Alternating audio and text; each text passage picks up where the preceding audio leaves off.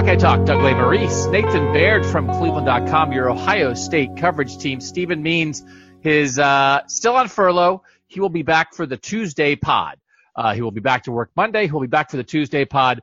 We're not naming our Rapid Fire Friday podcasts, but we're doing a Rapid Fire Friday podcast. From the 419, here we go. What player on the roster would hurt the potential Ohio State dynasty the most if they decided to quit football completely? I don't want to throw out a career ending injury. For example, if Justin Fields quit, it would only potentially hurt for a year, but that could be a devastating year to the dynasty. This texter in the 419 says, My answer would be Paris Johnson. In my opinion, it could set our offensive line back on depth, especially with J.C. Latham appearing to be on his way to Alabama. Nathan Baird, what is your answer to who you really don't want to quit if you're a Buckeye fan? So I, I considered a couple of other guys. I think you could make cases for Zach Harrison. I think you could make a case in a little bit of an odd way, even for someone like Luke Wypler, and what that means if if you take one of the starting potential centers out for the next two three years when you've got Harry Miller now probably moving to guard or whatever. But I think really the answer is the same one our texter gave. I think it's Paris Johnson because of what he means as the, for lack of a better term, franchise left tackle going forward if he doesn't win the job, the right tackle job this year. The franchise left tackle entrenched there for next couple of years, protecting these young, fresh quarterbacks that they're going to have for at least the next couple of years. I think that is kind of a crucial combination. You can trust if, if you if he is what we think he could be and he really thrives as the left tackle, becomes like a first team all Big Ten kind of left tackle what that means as far as providing security for the whole offense, but especially for these quarterbacks and kind of laying, helping lay the foundation for what this program can be in that quarterback relationship for the next several years. I think I agree with you, and I I think the texture is like right on the money with with the Paris Johnson explanation that you just detailed. Um, pro- part of the problem and or and part of the problem in that it's hard to find a problem for Ohio State where like losing one guy would be devastating is that there's so much depth, right? Right. That, like Julian Fleming comes to mind when you get the number one receiver recruit in the country. But, you know, if he decided to go be a, a violinist or whatever, focus on academics, or if he decided to be a fencer or something, you would just say, well, I guess you just need Gee Scott and Jaxon Smith-Njigba and Mookie Cooper and Garrett Wilson and Marvin Harrison Jr. and Jayden ba- like Ballard right, and all, like right. all these guys. There's right. so many other answers. I think cornerback is interesting because it's like you you always want that next great cornerback in the pipeline, but like I'm not sure who that is right now. Right. And actually, I think it might have already happened because I think maybe it might have been Clark Phillips who already decided he didn't quit. He just decided to go to Utah instead of Ohio State. Like he might have been an answer because, you know, he was a highly rated corner that a lot was expected from, and that's such an important position. Defensive end, there's so much depth. Of course, it would be terrible to lose Zach Harrison or Tyreke Smith, but, you know, you got guys lined up. So left tackle is so vital. And I think we are all just assuming Paris Johnson fights for the right tackle job now and becomes the left tackle for two years after that. They have managed to run some really good left tackles through here um, in recent times. And you can find out very quickly how important left tackle is when you don't have a left tackle. And they really haven't had that problem at Ohio State for a long time. So I think Paris Johnson is the clear answer. But you and I, before we came on the podcast, talked about maybe there's a guy not on the roster right now that we would throw into this mix. Who are you talking about, Nathan? I was talking about TreVeyon Henderson. I was talking about Jack Sawyer. Okay. You and those guys are the top two rated recruits in the class of 2021. Jack Sawyer is a defensive end ranked as the number three player in the country. TreVeyon Henderson, a running back ranked as the number 19 player in the country. Why did you say TreVeyon Henderson?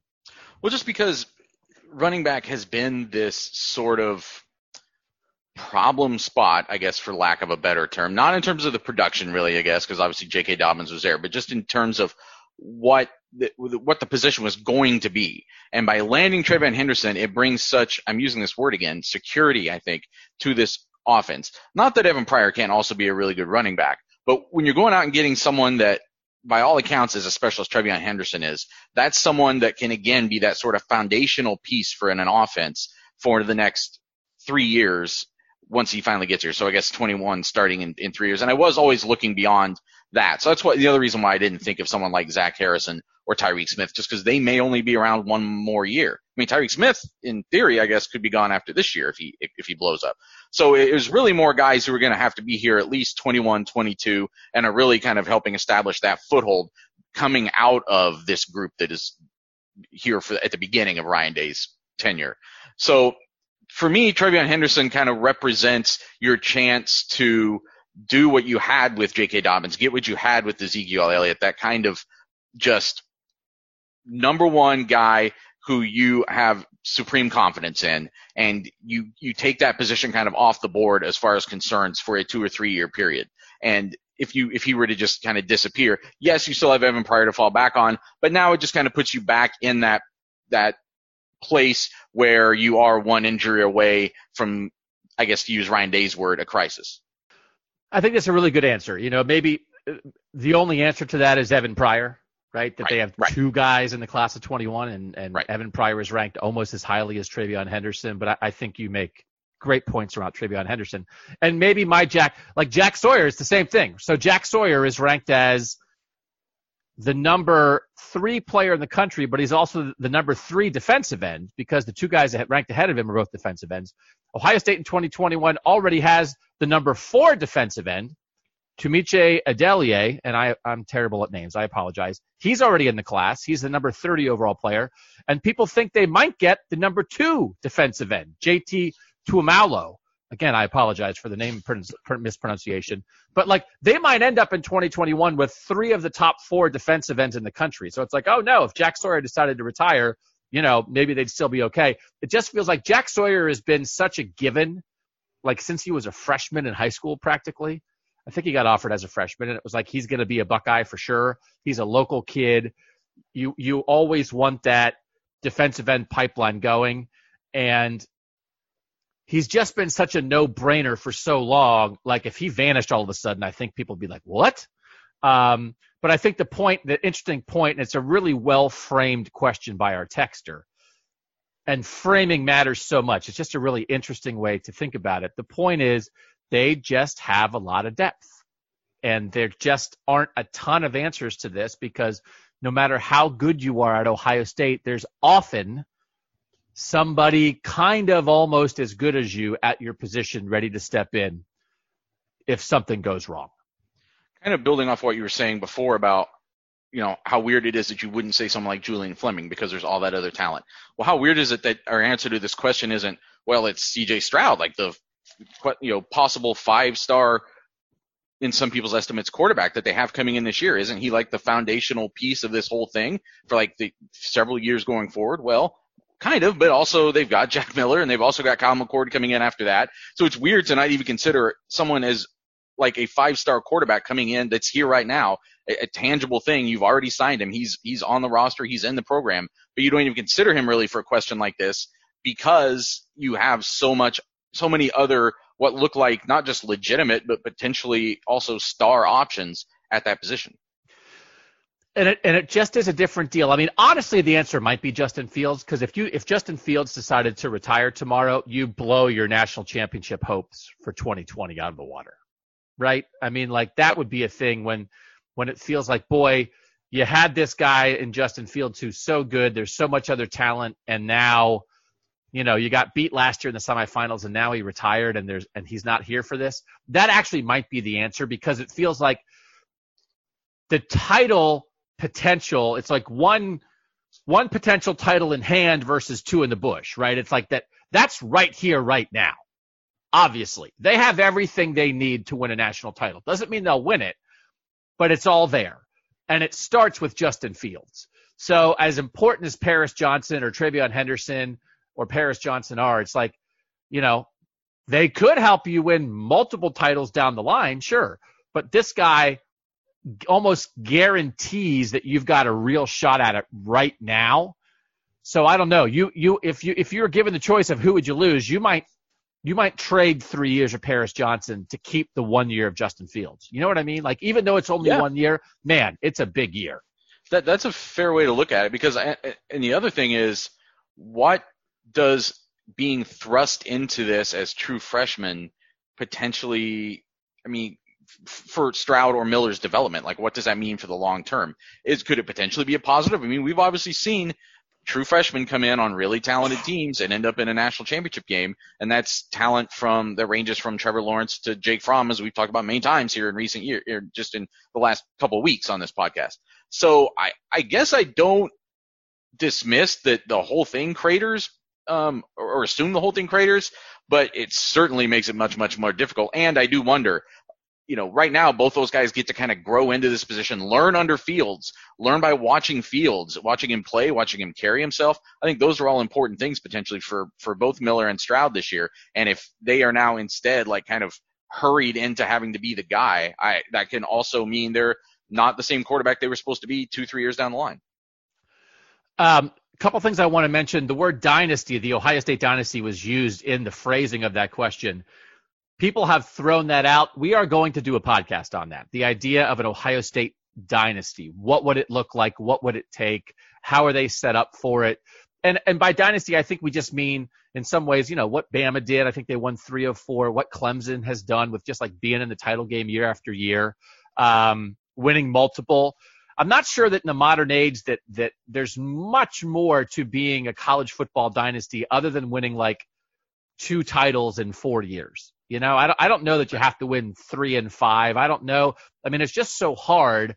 I mean, Nathan, would you consider right now that like our Clemson and Alabama both like simultaneous like college football dynasties right now, or would you would you not quite give them that moniker?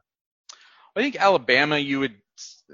I think Alabama, yes, they've just won so much under Saban. I don't think it has to be a championship every year for any certain amount of time. It has to be that legitimate championship expectation and then capitalizing on it uh, more often than not.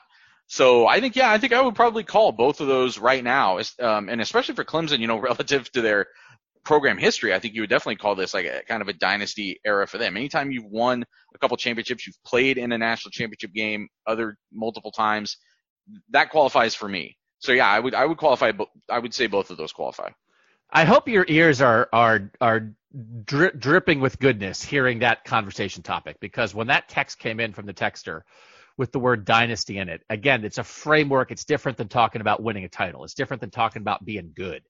It's talking about what would have to be in place for this program right now where it is to set itself up to be one of the great teams of in one of the great eras in college football history. Like, could they be set up?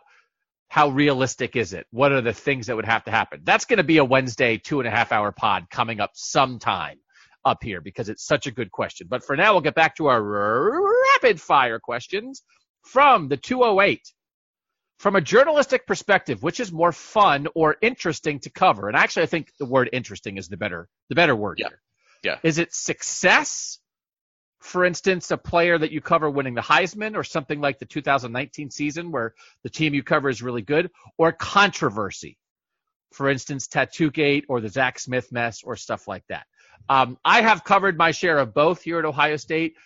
Nathan, you have not really had to deal with any controversy at Ohio State yet. I don't know what else has happened in your journalistic career, but from your standpoint, which would you rather be writing about?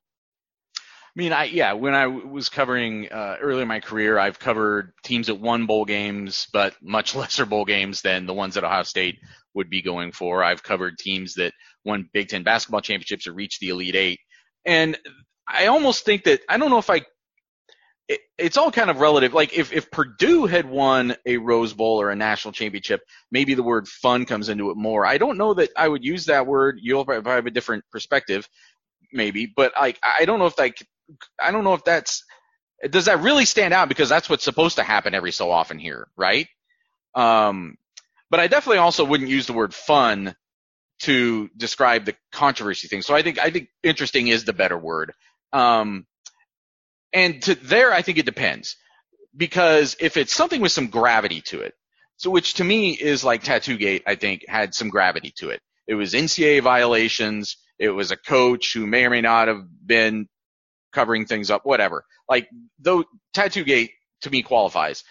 The other example they bring up, Zach Smith, to me doesn't qualify. There, it's just something that's a little bit more frivolous and tawdry. And even if that did play a role, I mean, obviously Urban and, and Gene Smith had to serve suspensions and, and whatever. But I also, I mean, I, I've had to cover some of those things in the past too, and, and they always kind of leave you feeling a little bit slimy sometimes. So, um, I think what what makes it interesting is when they're when when it seems like something has some gravity, and when it's something that you think changes something about that program or college football going forward.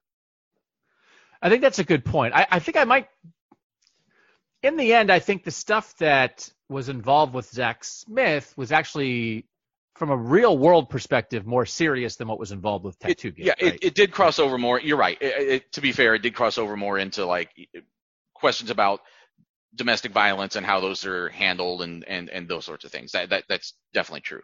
I probably should should like give up my journalistic credentials, but like I'll I'll take the the success is easier. I'll tell you that. It is. Um, yeah.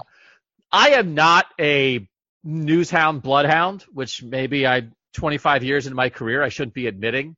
I don't get like a I don't have a visceral reaction to like, oh, let's go dig up some stuff and break some news. And and I didn't I wasn't obviously around for the Maurice Clarett stuff. I certainly was around for the Terrell Pryor stuff. I was around for the Zach Smith Urban Meyer stuff and I think I did fine, right? I mean, you know, but but you wake up every day in the midst of that, like thinking like, oh gosh, what did I miss? What did someone else write about that that I blew it on? Um, and, and you know, again, I wasn't out breaking a ton of news, but you know, I tried. I did I did okay on Tattoo Gate. Um, again, I've told the story of like you know running down to campus because I saw that that Jim Tressel was speaking to a class and finding him at the Blackwell Hotel one on one and grabbing him before he got into his car and asking him, "Are you worried about losing your job?" And him saying, "No, why should I be?" And then him like losing his job like three days later. Um, I've told the story about being at the Big Ten meetings in Chicago where the ads and the coaches were there and like trying to find Jim Tressel and like Jim Tressel like appearing, jumping into an elevator, me like locking eyes with him and him like motioning to me and me running and like jumping through the elevator doors to get in the elevator with Jim Tressel because I could interview him for two minutes on the way up. So, I mean, there are times when it makes you feel like a journalist, um, but it's nerve wracking as heck. And I think the, the other thing is the way college sports has evolved, and I think you made an important point, Nathan. If the thing that you're covering when it's controversy is like really important stuff, life important stuff, right? Like Larry Nassar kind of important stuff. Yep that's different. I have really come around on the way that amateur athletes are treated by the NCAA. I have almost zero interest in writing about did a kid get a little bit of a thing in in what in a system that I don't think is fair to them. Right. So like I just don't have that much interest in like aha look somebody got a twenty dollar handshake. It's like I don't I don't want to write that. I don't think it's fair to write that. I don't think that that doesn't make the world a better place. You know, the Chase Young stuff last year that we all wrote about, like I didn't want to dig into that. Did that make the world a better place trying to figure out who did Chase Young like give a flight to so that somebody he knows could come watch him in a bowl game? Like that's not. So college sports, I mean, there's some real stuff with college sports and we know about, but the real stuff with college sports is when it's real life when it happens to involve people in college sports, but it's not a it's not a rule issue. It's a real life. Someone in in the world is doing something truly wrong. So I don't mind covering stuff like that, but but I'm out. I'm pretty out on like the next tattoo gate, you know, and even like the Maurice Clarett stuff. I just what's the point, man? Are we making the world a better place with that stuff? I, I don't think so. So I'll it's a cop out, but I'll I'll take the playoff run in the Heisman. But frankly, I've had my share of both. That's the one thing, Nathan. When you cover Ohio State for 15 years, you get your share of both. No, I'm I'm fully aware. It's uh, you know, and I got a taste of it last year with Chase Young, where like you're waking up, um, and you, you're one of those days you hope that you wake up in time that you're not the last person on the beat to see it when somebody else breaks the news, right? And Lettermen Row was the first one to report that news, and Um, so you, you, you immediately wake up and like you've been awake for like literally 45 seconds and you're already starting to write a story because a huge thing has happened. And, and yeah, so I, I got a taste of it right away. And I mean, you can even talk about like this isn't even Justin Fields coming here had its own level of controversy attached to it. Like Ohio State, I, it's something I was fully aware of taking this job was that this is going to be maybe not an annual occurrence, but you should probably expect it almost to happen every year and be glad when it doesn't. It is nice when the stakes are high. So I will say if if the third part of the question was like cover a bunch of average, not exciting stuff, I'll take controversy over that. Right? Extreme right. success is really fun to cover. But if the choice was between like controversy and a team that goes six and six, I'd probably take controversy. So we are lucky that Ohio State is almost never six and six because I, I think that's the hardest thing sometimes to cover as a journalist. Yep. Question three from the 405. When it comes to quarterback development, where does Ryan Day rank with Lincoln Riley, the Oklahoma head coach? Better, same, behind? If he's behind, then how wide is the gap? Baker Mayfield and Kyler Murray won back-to-back Heisman's and were the first overall pick. They followed up with Jalen Hurts, who was uh, also a Heisman finalist in the second round pick. But how much of that success is the big bad Big 12 defenses? If it is a lot of that, then would you explain how would you explain NFL teams taking them number one? If our argument is Haskins and Fields, then should we also consider Dabo for the quarterback whisper because of Watson and Lawrence? This is a question from the 405. Basically, let's boil it down succinctly to Ryan Day and Lincoln Riley, how would you rank them in, in terms of their whispering? Well, I think you have to still rank Riley first right Why? now. Why? You got two Heisman's. You've got another guy who was in the mix. Um, you've got two guys who I think in Mayfield and Murray, I would say those are both doing things in the NFL right now that Haskins isn't. Not that they're like necessarily blowing the doors off the place yet, but uh, Haskins was a, a, a, very big question mark after the end of his first year to the point where we didn't know if Washington was going to also go get another quarterback to replace him. Um, but I also think that the gap maybe not be that huge because if you just look at what's ahead of Ohio State for just this season, I mean, if Justin Fields goes out and wins a Heisman Trophy and is a top, you know, is the second player taken in the draft next year or something like that, obviously that really shrinks that gap. I think it's possible that NFL success by your former quarterbacks makes you less of a whisperer because it's like, oh yeah, they're good. That could be fair. That's a fair I, way to look at it. I'm almost. I thought when Dwayne Haskins left, what he did in the NFL would give us some indication of was it more, and of course they work together, right? That's the answer. They work together and they make each other better, of course. Right. But was it a little more that Ryan Day make Dwayne, made Dwayne Haskins look good, or a little more that Dwayne Haskins made Ryan Day look good? And I think so far it seems like it's probably that Ryan Day made Dwayne Haskins look good. A little, a little edge to that side. So when you look at Lincoln Riley, and actually, and and and with the Brown stuff that I write, that is the number one thing that made me nervous about the Browns drafting Baker Mayfield and I liked Mayfield coming out. I would have picked Mayfield ahead of Josh Allen and, and Josh Rosen and Lamar Jackson and Sam Darnold. But I was a little bit worried of like, man, what if it's just that Lincoln Riley can take anybody and make them look awesome, mm-hmm. right? Lincoln Riley as an offensive coordinator at Oklahoma, and he was hired as the offensive coordinator at Oklahoma because he was already doing his whispering elsewhere at East Carolina. He had Baker Mayfield as an offensive coordinator in 15 and 16. Then he takes over as the head coach. He has Baker Mayfield in 17, Kyler Murray in 18, Jalen Hurts in 19. So Ryan Day is on the similar path. Two years as the coordinator, then you take over as the head coach. He's just two years behind Lincoln Riley. Right.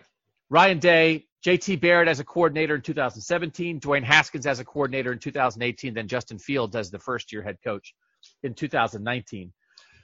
I think he's there, right? Because the Heisman matters, uh, and we're going to have our. Do, do you want to tease people? Drop a little tease in right this very second on what Market Down Monday is going to be for the podcast. What the topic is. Market Down Monday this week. Our texters have already received the question: um, Will Trey Sermon be a first team All Big Ten running back? So the reason I wanted you to bring that up is in recent in getting ready for Market Down Monday, I've been rewatching some of the Trey Sermon highlights that I already watched, and my biggest takeaway is, my God, the Big 12 sucks at defense. so in this question from the texter from the 405 saying how much of that is the bad Big 12 defense, it's a listed little bit of it.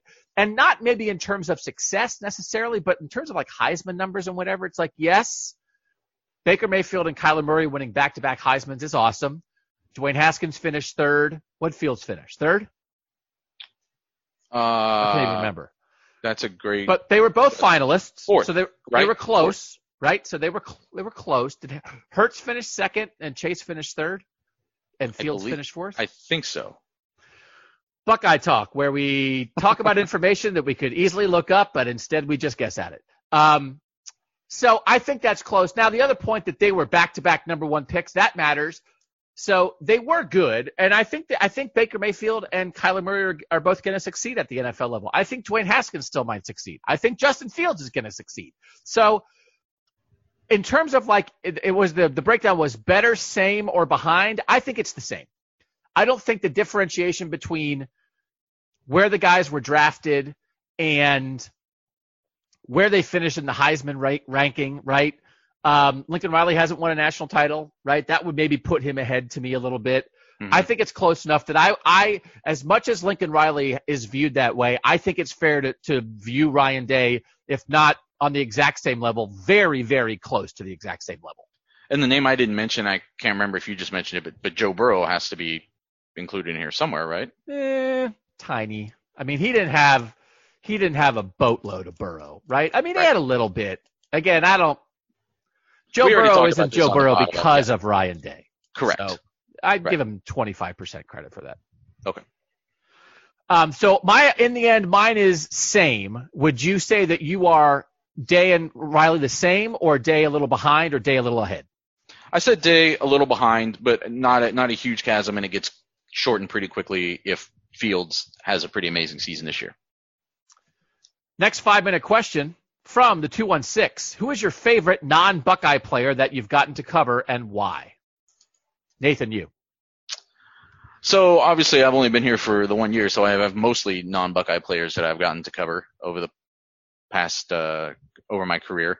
Um, one of the reasons I was excited to go to Lafayette, Indiana, beyond the fact I really needed a job then, was because for for being a smaller community, it actually had a really good baseball connection. And they had three guys during my time there that were all local products that played in the majors, and that was um, guy named Josh Lindblom, who just went to Korea and now is coming back to the Brewers as a free agent after having after being like one of the having some of the greatest like Korean baseball seasons of all time. Clayton Richard, who people may remember actually as a like a backup Michigan quarterback from many years ago, who came back and pitched for prominently the Padres, but also some other teams. And then a guy who's pitching in the Indians bullpen right now, Nick Wittgren. And um, all those guys were just genuinely like really good guys, and it was fun to get to know them. When you're covering a team on a day-to-day basis, you keep a different professional distance a lot of times than if it's like the hometown guy who is in the majors or in the pros or on the PGA tour or even out, you're even off playing major college football, basketball, whatever. Um, cause you get usually like some, you just get kind of a different access to them. Um, they're, they like talking to the hometown paper. It's different than when they have to talk to the local beat writers and they're kind of your window into an, another world outside of what you're getting to report on on a daily basis. So those guys kind of jumped out to me as like guys that I just really enjoyed um, interacting with and getting to know over the years. So, um, you know, I covered some other stuff before I came here, but I tried to limit this to the players that I've had at least a minor amount of contact with on the Ohio State beat. So other college football players. Mhm. Um, and it's hard because you don't get to interact them with with them that much. You get to interact with them a little bit at Big Ten Media Days if you sit, you know, you to be able to like sort of sit at their table and hang out. And they're they have they don't have at tables anymore; they're more at podiums. But you can get in with the guy and talk to him for for a while um, if you want to. And so you get a tiny little bit of that. The best chance is like at a bowl. So if you if they're playing in a bowl and you're there for a week and maybe you maybe get two two shots at a guy sometimes or you know when it's the media day it's like well Ohio State has a time and then the opposing team has a time so you're not trying to do Buckeyes you're trying to you're trying to get to know these opposing players so you can write about them so you get to spend a little more time with them. Um, so along those lines, one is Saquon Barkley, and that's only from a distance. But I will always remember when Saquon Barkley came into Ohio Stadium his freshman year, and I was like, "What is that?" And sometimes you can't tell, right? I mean, like there's a guy named like Garrett Wolfe, I think is his name, who was a running back at Northern Illinois, who was like five nine, who was a really good MAC player back in the day, and he played against Ohio State once, and it's like, oh yeah, he looks good. Well, it's like he doesn't. That guy doesn't become anything later. Sometimes you can't tell, or I can't tell with my uneducated eye how good a guy is going to be, but the idea of like, who is that? And then he becomes the number two pick in the NFL draft. I'll always remember thinking that about Saquon Barkley from the first minute I ever saw him. Um, Frank Clark is a guy who's a Michigan player who I remember having just a very entertaining conversation and being at his table at Big Ten Media Days. Frank has had some off field issues um, in the NFL, but he's turned into a really good NFL player. Uh, and he's a Glenville kid. And I just always have a little bit of a soft spot for the guys from Cleveland. So he was just a very entertaining, interesting guy. And then the guy that I say for a lot of the stuff is Deshaun Watson. The 2016 Fiesta Bowl, just being around him, um, trying to look at him as might he be drafted by the Browns. I talked to his his the assistant coaches about him a ton, and you just were around that guy and thought that is the dude. Um, and it just it, he just seemed like he had it all. He seemed like he had it all, and so uh, I'm going to compare Justin Fields a lot, I think, to Deshaun Watson over the course of the season, and it's not a specific skill set necessarily. It's not exactly how they play, but if I compare anybody to Deshaun Watson, that's like the highest compliment I can give them because he did not win a Heisman. He probably should have. He changed a program. The beginning of Clemson, of really Clemson rising up to, to truly compete and win at this level is Deshaun Watson. And I just think he had it on and off the field. And I think you got a sense, it didn't take long to get that sense. So I've just always respected and liked him and just keep that in the back of your mind. If you ever, whenever you hear me say Deshaun Watson, in terms of Justin Fields, that's me saying I think Justin Fields has a chance to be as good and as dynamic as any player I've ever seen in college football. How do you compare them? Again, what you know in a more limited role, I guess, with Deshaun Watson, but just from a personality standpoint, does does something more from that side need to come out of Justin this coming year to to truly have that kind of presence? I do. I think yes. I think yes. Um, and that that's as much as anything I'm really looking forward to seeing.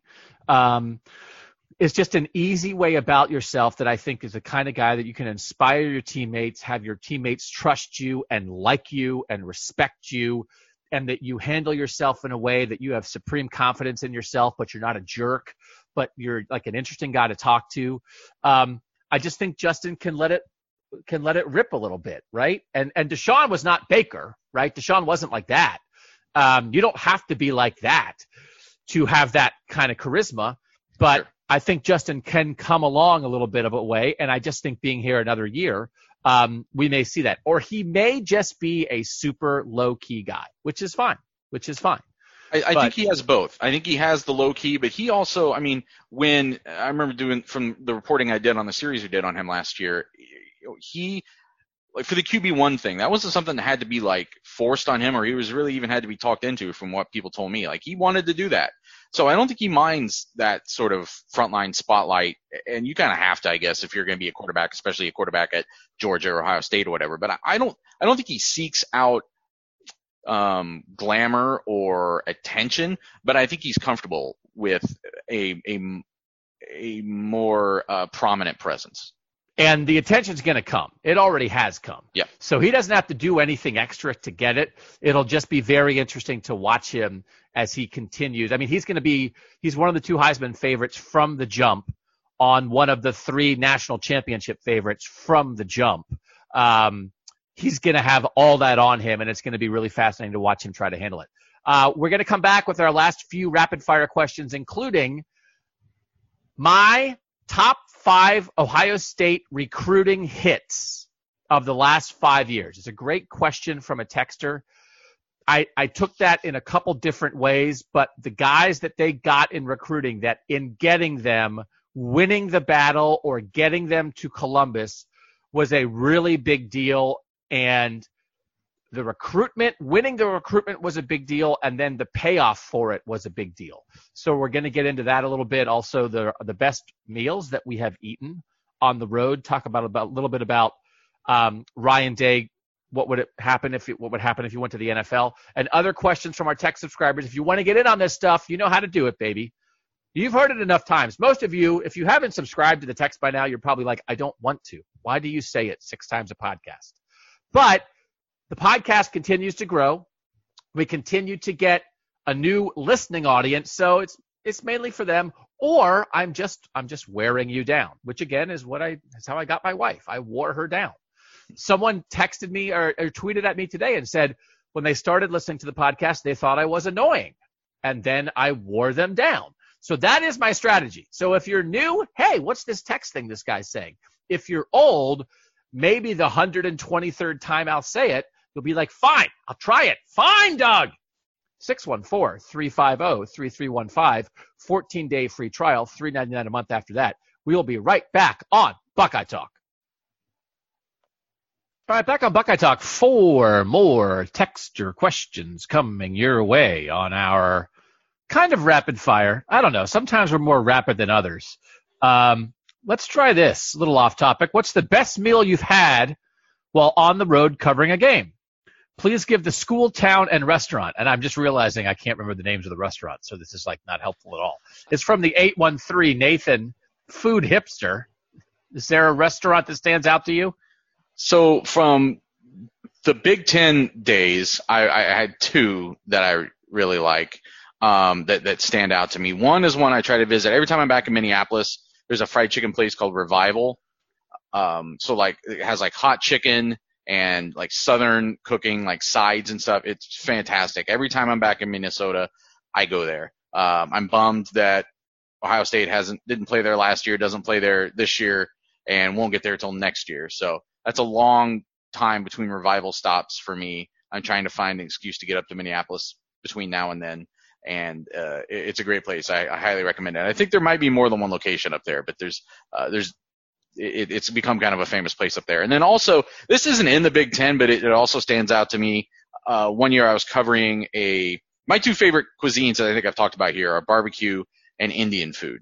And I'm probably not going to get sent to like Bombay to cover football anytime soon but or basketball, but you do occasionally get sent to Kansas City. I was covering an NCAA regional in Kansas City, and we went to a place called Q39. There's obviously a lot of really good barbecue places in Kansas City, but that one was one that like literally everybody I was with, all the other guys on that beat, just kind of blew us away how good that was. And uh, looking forward to getting back to Kansas City and going to that place. Um, when Bielik was still on the beat, Bielik and I went one time when Ohio State was playing at Nebraska, we flew into Kansas City, and so we got barbecue at some gas station. It's like it was probably still pretty good. Well, like the whole thing is like, oh, it used to be a it's a gas station, and they just had barbecue, and then the barbecue is so good that like the barbecue like overtook the gas station. Mm-hmm. Um, uh, like I, I guess this this I, I guess should be informational that helps people and isn't just us like talking about stuff. So that's why probably the person wanted us to say the restaurant because then people listening to the podcast could go to the restaurant.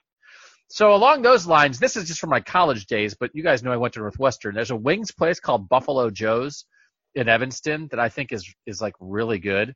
Um, and so I would highly recommend that if you're recovering uh, attending a Ohio State game in Northwestern. But when we were on the road and went to Oklahoma in 2016, Ari and Bill and I first we ate at a Mexican place. We flew into Dallas. It was terrible sometimes the things I'll do to try to save a buck, we like flew into Dallas and then drove to Oklahoma City and then slept in a hotel and then drove to Norman and then we got like two hours sleep.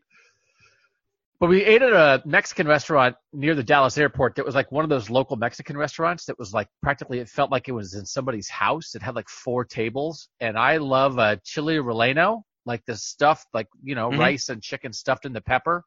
Best one I ever had. Tremendous. And I tried to look it up to tell you what it is, but I can't remember. But then also on that trip, I think in Oklahoma City, we went to a place where you had to like become a member of the restaurant to eat there. It was, like, it was like a meat membership to eat at this barbecue restaurant. like it's like a five dollar membership. That's like a big thing I think in Utah. There's a lot of places. I remember that when from covering the Bulls of like you have to like join the bar to go in the bar because it's like a private club somehow. So this is like a Oh, private. right. This is like a private meat club that Ari and Bill and I joined so we could go in and shove meat in our faces, and it was quite good. So, um, you know, uh, there's a lot of good places around the Big Ten, but again, I will just tell you, most Big Ten cities do have a Chili's. So keep that in mind. Nathan, before we leave this topic, in when you were covering Purdue basketball, for instance, and now when we go on road trips, do you prefer to try to find a local eating establishment, or are you good, you know, hitting up a, a Texas Roadhouse or a Lone Star Steakhouse? You know, I think it depends on where I'm staying. If I'm staying in the city, and because sometimes you, especially if it's a drive, or even sometimes if it's a flight. Actually, I should take that back because a lot of times, even if it's a flight, I will stay by the airport because if I'm flying out like the next morning, I want the shortest amount of time between my bed and the airport. So there, I do sometimes tend to just take whatever's closest. But if I'm staying in the city, I've already made the the effort to go in and stay in the city. I will try to usually find something local, just to get just to get part of the the no pun intended the flavor. Like you get, I think you get a, sort of a sense of the city by going to something local. I agree with that, and I like that. I, I like finding like local pizza places, especially, and in college towns. I mean, a lot of times we're going to college towns a lot of the times, so it's like college towns have cool local places. So I do enjoy Yep. doing that.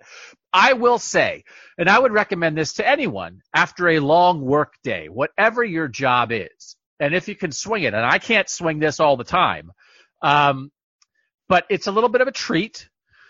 I- It is among, and I've done it multiple times. A lot of times it's like when it'll be leaving like a Michigan State road game or a Michigan road game, maybe like a noon start when you got to the stadium at like 9:30 or 10. You cover the game. You don't get out of there until like eight or nine o'clock at night, and now you're driving back to Columbus because that's how often it'll work. If there's like a noon start Yeah. or Michigan or Michigan State, you'll drive on Friday night, stay there Friday night, wake up early Saturday, get to the stadium, cover the game, and then drive home have a three or three and a, three and a half hour drive home late Saturday night. And I've done this multiple times where it's like it's 8:45, you have a three and a half hour drive ahead of you, and I'll stop to eat at like a Lone Star Steakhouse, and I get my like eight ounce sirloin with a baked potato and a salad, and it's the best meal I've ever had because you're exhausted, you flop into the booth, you know you have a long drive ahead of you and like chain restaurant sirloin steak, well done. Oh my God, does it go down smooth? So even if you don't like chain restaurant steak and you don't like well done steak, after a long day at work, and again, I don't, you know, it's like sixteen ninety nine or something. You can't do it every day. I would just recommend try it. It's the Doug Lesmerises special. Tell them you know me, and maybe they'll give you a discount. Ryan Day and the NFL question from the nine three seven. Is there a chance that Ryan Day is gone by 2022? The idea that Day wants to turn Ohio State into QBU is sort of contingent on him being in the building. If he goes, there is no guarantee that QBU is a sustainable project. Additionally, could a Luke Fickell or a James Franklin be primed for an NFL move? Fickell seems blocked for his dream job until at least Day is gone. If Day is there in 2022 or beyond, does Fickell seem like a prime NFL candidate to boost the resume?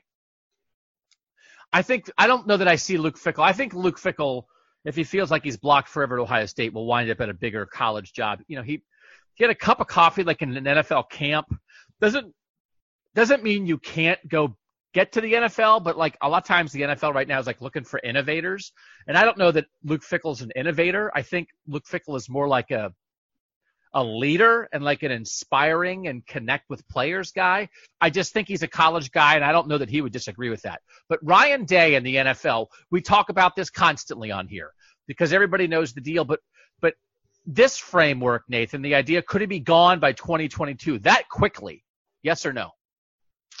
I'm taking him at his word, and this is always dangerous, and I'm probably really naive. But just the way he's answered that question since I've been around this program, I would take him at his word that he's looking beyond a couple years here. Um, I, but now, having said that, if it was a really special opportunity, the Patriots, whatever, obviously, I think he would have to take a look. I would suggest that he take a look. I mean, that would seem like something you'd have to do for your family, just for yourself. But I don't see him just grabbing the next. I guess I don't see him doing the um, the Baylor to Panthers kind of thing. You know what I mean? I think it's got to be a. It would have to be a special opportunity because I think he feels like Ohio State is a, a pretty special opportunity. It's not just a college job. So you're referencing Matt Rhule. Matt Rhule, yeah. who was the Baylor coach and is now the Carolina Panthers head coach. Um, he had been targeted by a lot of people. He was a, f- f- former assistant coach with Ryan Day. Pete Thamel from Yahoo Sports wrote a story about that last year. They were together at Temple, I think. A lot of people had targeted Matt Rhule for the NFL, but a job like Baylor is a get out while the getting's good kind of job. Because you Right. worry, I think, as a coach, can I sustain this? And so Baylor had a really good year last year, went to the Big 12 championship game.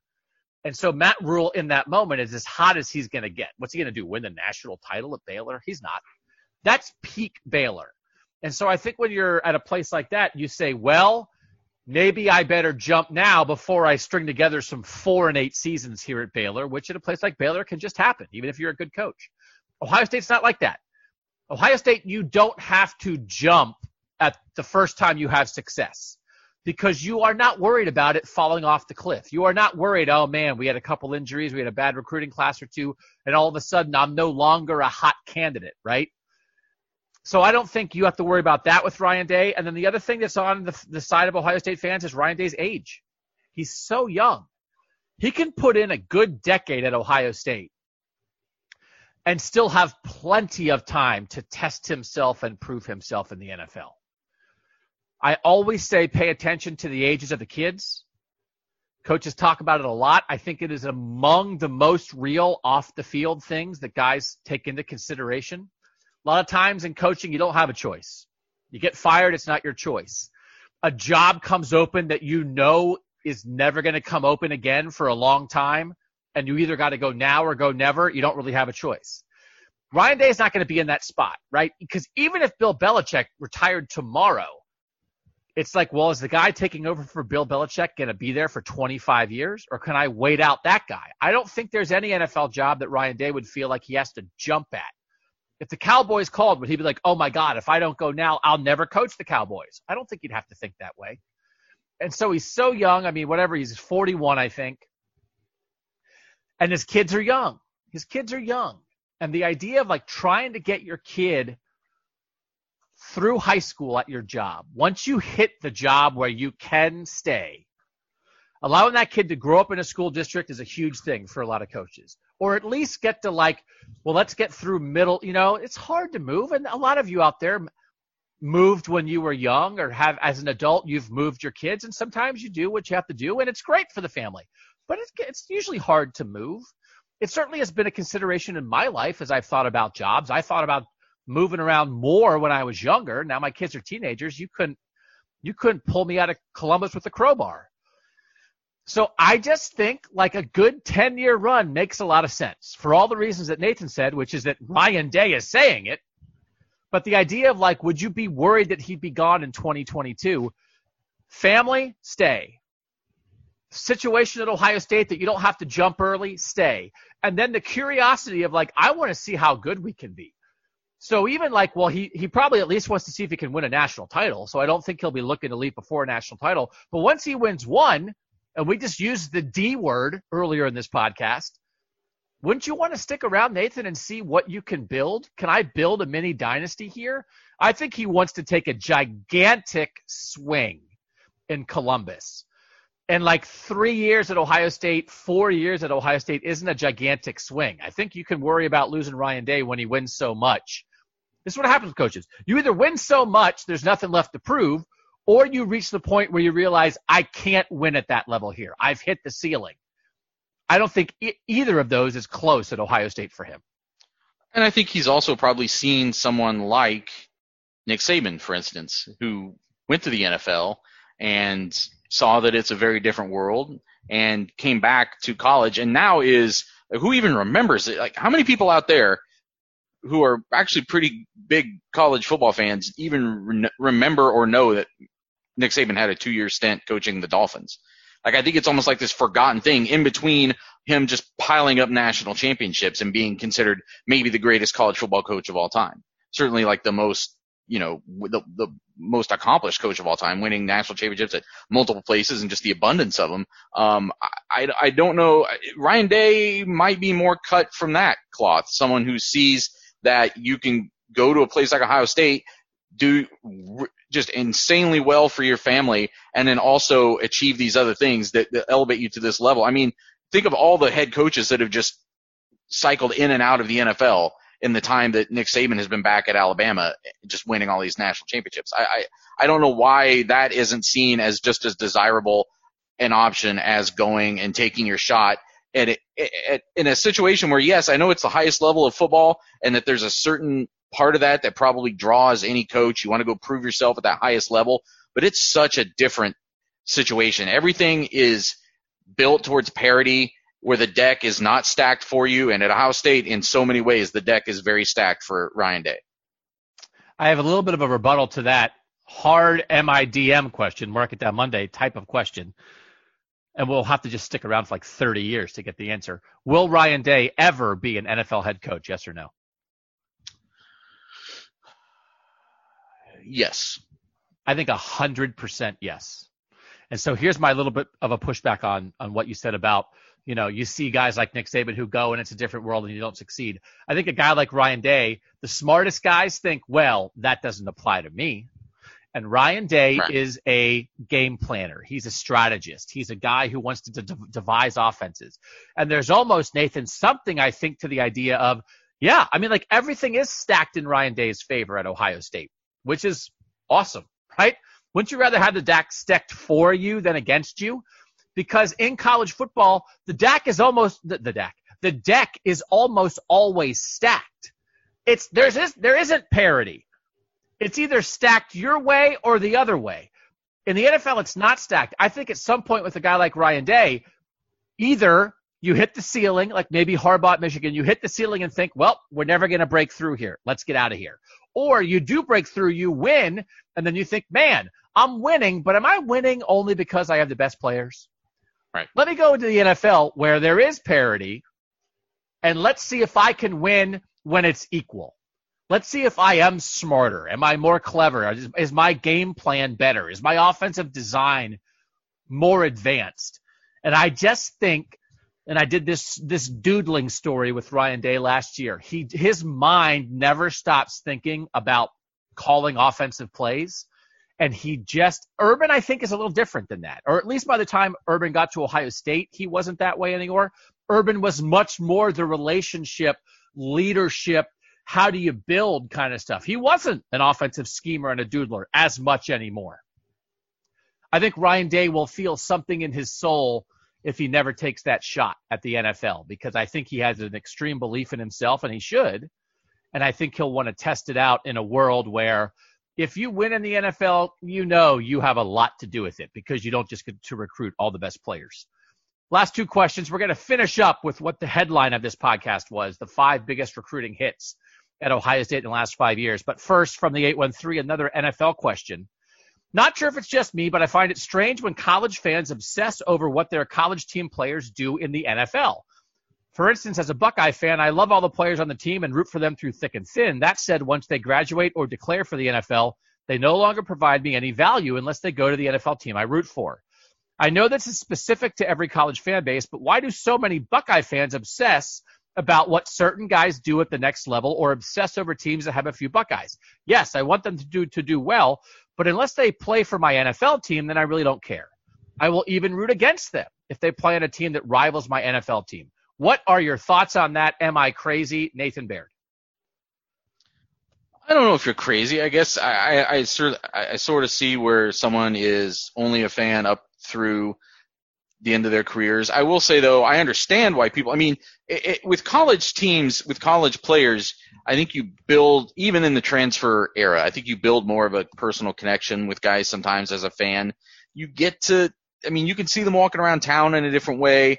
They're not millionaire superstars yet, and and don't maybe have the same unattainability to them in terms of just being human beings. They're kind of still down at your level. They're college kids, right? So I think that connection gets built a little bit more at the college level. You went to that school a lot of times, or you grew up in Columbus, so it's there's a different connection. The other thing though is I, people maybe realize this too. I mean, I mean, who's a better advertisement for bringing wide receivers to Ohio State right now? Is it Ben Victor and Austin Mack, or is it Michael Thomas? I mean, like when guys go on and succeed at the at the, NFL level, it helps your program.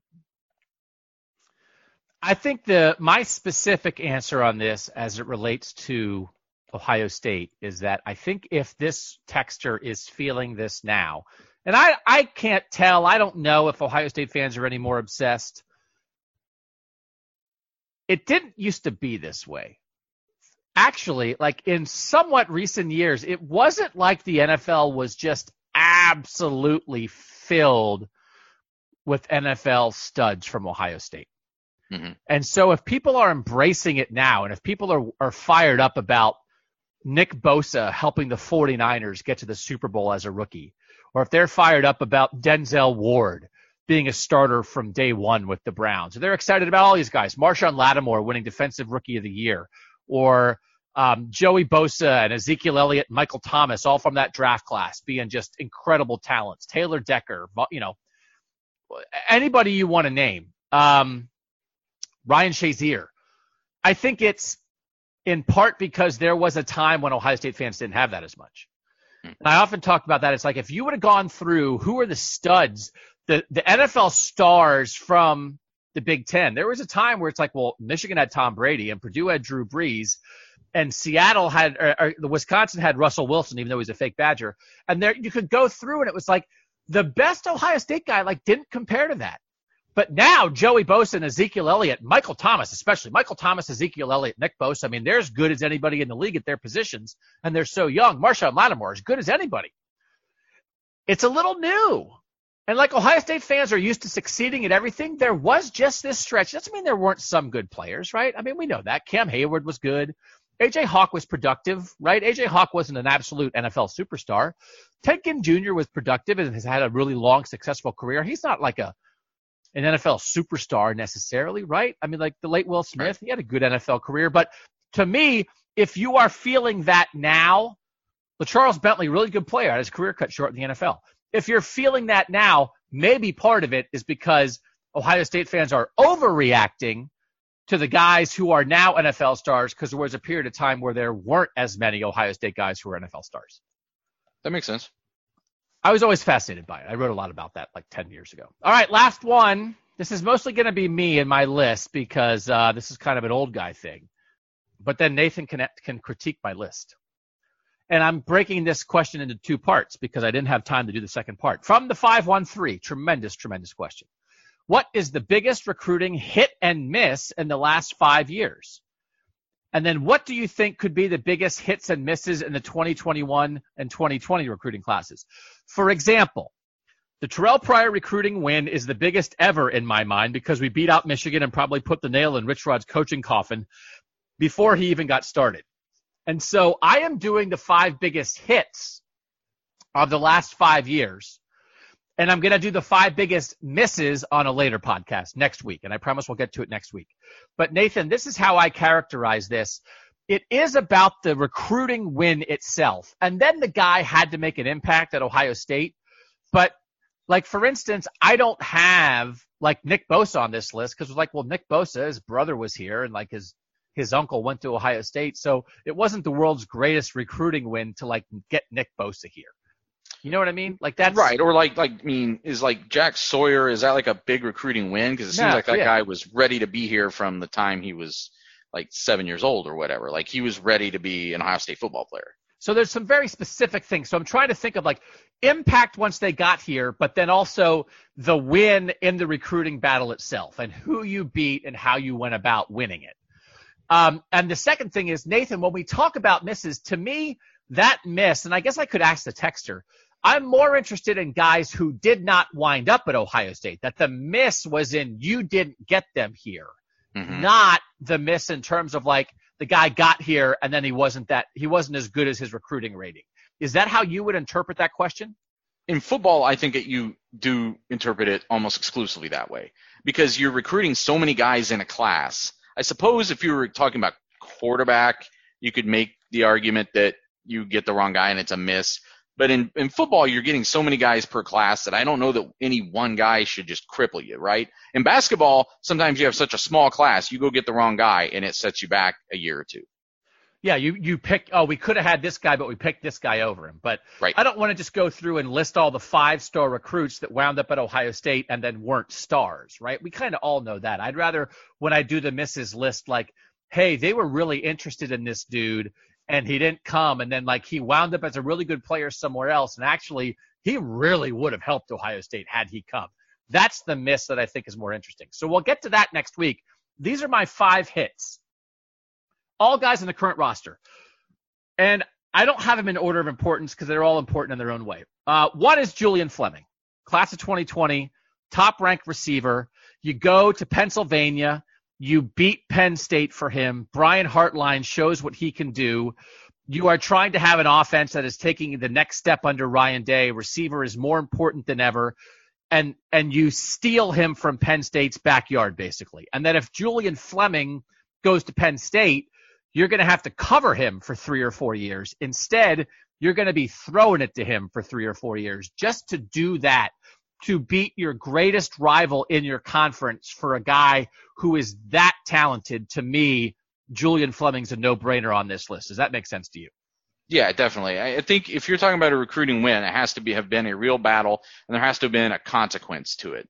And this is like the epitome of that. You're going head to head with the team that may be your biggest challenger. It's in their backyard and you stole a difference making guy. Not steal. I hate using that term. I'm going to take that back. You didn't steal him. You went in and you presented your case and they presented their case and the guy picked you. Class of 2019, Garrett Wilson. Number 20 overall recruit in the country. They get him out of Texas. And again, we have the long list. You could put a lot of the Texas guys on here, right? To get a Jeff Okudah out of Texas. Wow, what an amazing thing. But when they got Baron Browning and J.K. Dobbins and Jeff Okudah out of Texas, Texas was a little down. This is the kind of the transition from Ryan Day to Urban Meyer. Ryan Day goes there and makes sure they don't lose Garrett Wilson. We know how interested Tom Herman and, and Texas. That's like a program changing guy if Texas gets him to stay. Instead, here he is, and look at the role we think Garrett Wilson's going to play as a sophomore he's sort of that next level explosiveness. And to get him out of Texas at a time when the University of Texas is trying to get its feet under itself, and you wind up in this transition from Ryan Day to Urban Meyer, and you get him to hang on and stick around, I think is a huge recruiting win, and I think it's going to have a huge impact in what we see the next two years. What do you think, Nathan? Yeah, and that's sort of the other flip side of this, right? There's the local battles that you might have with someone like Penn State where you're crossing the borders, but then there's also when you can go on a national level or a, or larger regional level, but I mean this uh, definitely a national level for someone like him and and get a a difference making guy, an impact guy. Th- those guys who if you don't get him, one of the other people at your tier, in this case, you know, the Clemson's, the Alabamas, or the people who are just below that, those are the guys who are going to end up with him if you don't get him. And I, to go win those battles is what makes a difference sometimes between whether or not you're in the playoff or not. This is a completely different kind of hit. Class of 2018, Chris Olave, the number 399 overall player in that class. We all know the story. Ryan Day's in California looking at Jack Tuttle, a quarterback prospect, and he says, Who's that guy that Jack Tuttle's throwing to? And it's Chris Olave. This is a hit that you stumble into a situation and you keep your eyes open and look at what Chris Olave has become. Look at what Chris Olave did in the Michigan game as a freshman. Look at what he did for this offense last year as a sophomore. Look at what's expected as him from him as a junior. He's a 399 recruit in the country. He's from California. He's a three-star kid. And Ryan Day says, who's that? Let's make him a Buckeye. That is a different kind of hit, but it is the kind of hit that's just as important as winning a battle for a five star is being able to identify a three star that can become what Chris Olave has become when there's no reason for that kid to be here. That kid should be at Arizona State or UCLA or something. Why is Chris Olave a Buckeye? There's some luck involved, but you also have to be prepared to take advantage of your luck. So that's why Chris Olave is on my list, Nathan. Yeah, and I think if you're when you're talking about playoff contention too, it's sort of like there's different levels of this, right? You have to recruit at that, get those kind of five star players to keep your kind of advantage in the Big Ten, your dominance in the Big Ten. You're going to, Ohio State seems to be getting a lot of more of those than all the other programs combined sometimes. But then a lot, or multiple elite teams that are doing that in a given cycle, in a given year, in a given era. So at that level, I almost think to separate yourself from Clemson, from Alabama, who did you find that nobody else knew about? Clemson figured out Isaiah Simmons when a lot of other people didn't. Ohio State figured out Chris Olave when a lot of other people didn't. And those could be the guys who are making the difference, whether that team is still playing at the end of the year or not. Number four on my list, class of 2017, Wyatt Davis, number 24 overall player in the class. Greg Studrawa ends up sitting on Wyatt Davis's street in his car. Wyatt Davis like lives in the same neighborhood as USC coach Clay Helton. They're trying to make sure they lock down Wyatt Davis. Again, Wyatt Davis falls in their lap a little bit. This kid who's from a football family. Um, his grandfather is Hall of Famer, the late Hall of Famer Willie Davis. His dad played college football as an actor. Th- this family knows what's up with college football recruiting and with and with the game of football. And Wyatt Davis, they just swing by, they visit Ohio State, and Wyatt Davis is like, I'm interested in that place. So Wyatt Davis reaches out to them, but they they win it. Again, when the opportunity presents itself, they win it. And like you know this guy's good. It's a top 50 national recruit as an interior offensive lineman, right? You know he's good. But did anyone know he was this good? That guy's this guy's probably the best guard in the country for the for the 2020 season. And he probably shouldn't be here. Why is he here? He's from California. So to to be whatever you are that interests a guy like that, and then you stave off USC and Clay Helton in the neighborhood, and then you help him to develop into the best guy at his position in the country absolutely makes this list for me. Your thoughts, Nathan? Yeah, again, going back to kind of what I said before with having that national presence, you've got to be able to go into other regions of the country. If you're going to compete at the level that Ohio State wants to compete at. To truly be a national contender, you've got to recruit nationally and you've got to recruit in a meaningful way nationally. And th- this is kind of the epitome of it. They put in the legwork. Uh, they identified a guy. They built a relationship too, though. And that's difficult. I think it's more difficult to build these relationships. You know, getting someone like Enokk Vimahi from Hawaii, getting, um, you know, the, the other guys that they've gotten from the far western places, sometimes places that aren't as easy to get to as Los Angeles, California. Building those relationships can be tough. And that's where I give them a lot of credit for going in and and doing that, not just with these guys, but with C.J. Stroud, with other guys that they they continue to find these guys out west. Gee Scott, I mean, it's it's not easy necessarily beyond whether the kid wants to make that long trip. You've still got to be able to, to build a relationship in a way that isn't the same as going to see Paris Johnson, going to see Jack Sawyer. I mean, those guys are close. You can the, the contact is a little bit easier there than when it's half a continent away um, even with technology. And, and to, to get them with the kind of regularity that they're getting them, I think is impressive. So I have three super highly ranked guys and two lower ranked guys on this list. So I'm throwing Nathan a bone. The last guy is a lower ranked guy. And I think I was really thinking about this today as I put him on the list. I think the most underrated guy on the roster, potentially, because we probably don't talk about him enough.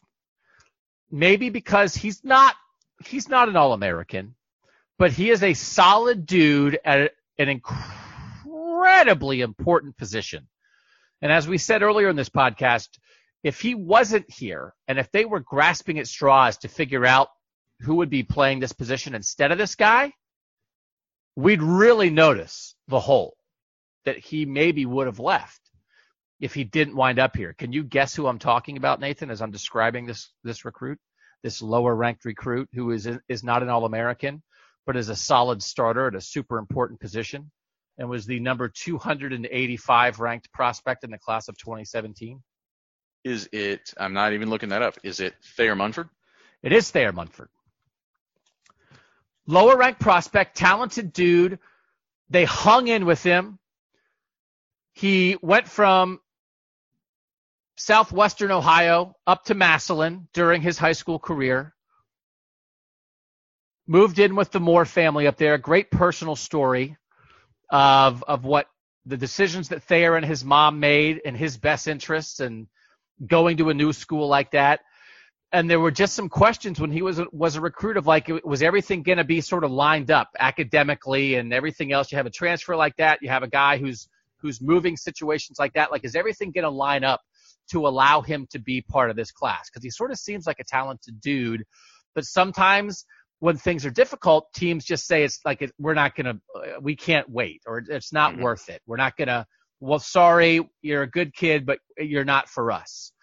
And I think that could have happened with Thayer Munford. This guy is going to be a three-year starter at left tackle. That is at Ohio State University. That is unbelievable. It makes me want to look how many guys have been three years starting left tackles at Ohio State. Taylor Decker. No, I guess he went he went pro after his junior year though, did he? He was 13 and 14. I don't know. Maybe not Taylor Decker. Such credit to both Thayer Munford, most of it to Thayer Munford, but for Thayer Munford and Ohio State working together to make this work because as good as they are, right, they would have figured it out. But like, I don't know. Like, there's not an obvious candidate of who would have been the left tackle if not him. And you can say, well, it just would have been the guy they got instead of him. This guy's 285 in the country. They weren't going to get some five star left tackle instead of him. They would have had to find some other guy in the low 200s to try to be the left tackle. He has locked down that position for going into his third year, and he's not Wyatt Davis, and he's not Josh Myers, and he's not Paris Johnson, but he has done the job at a really important position as a kid ranked in the low 200s.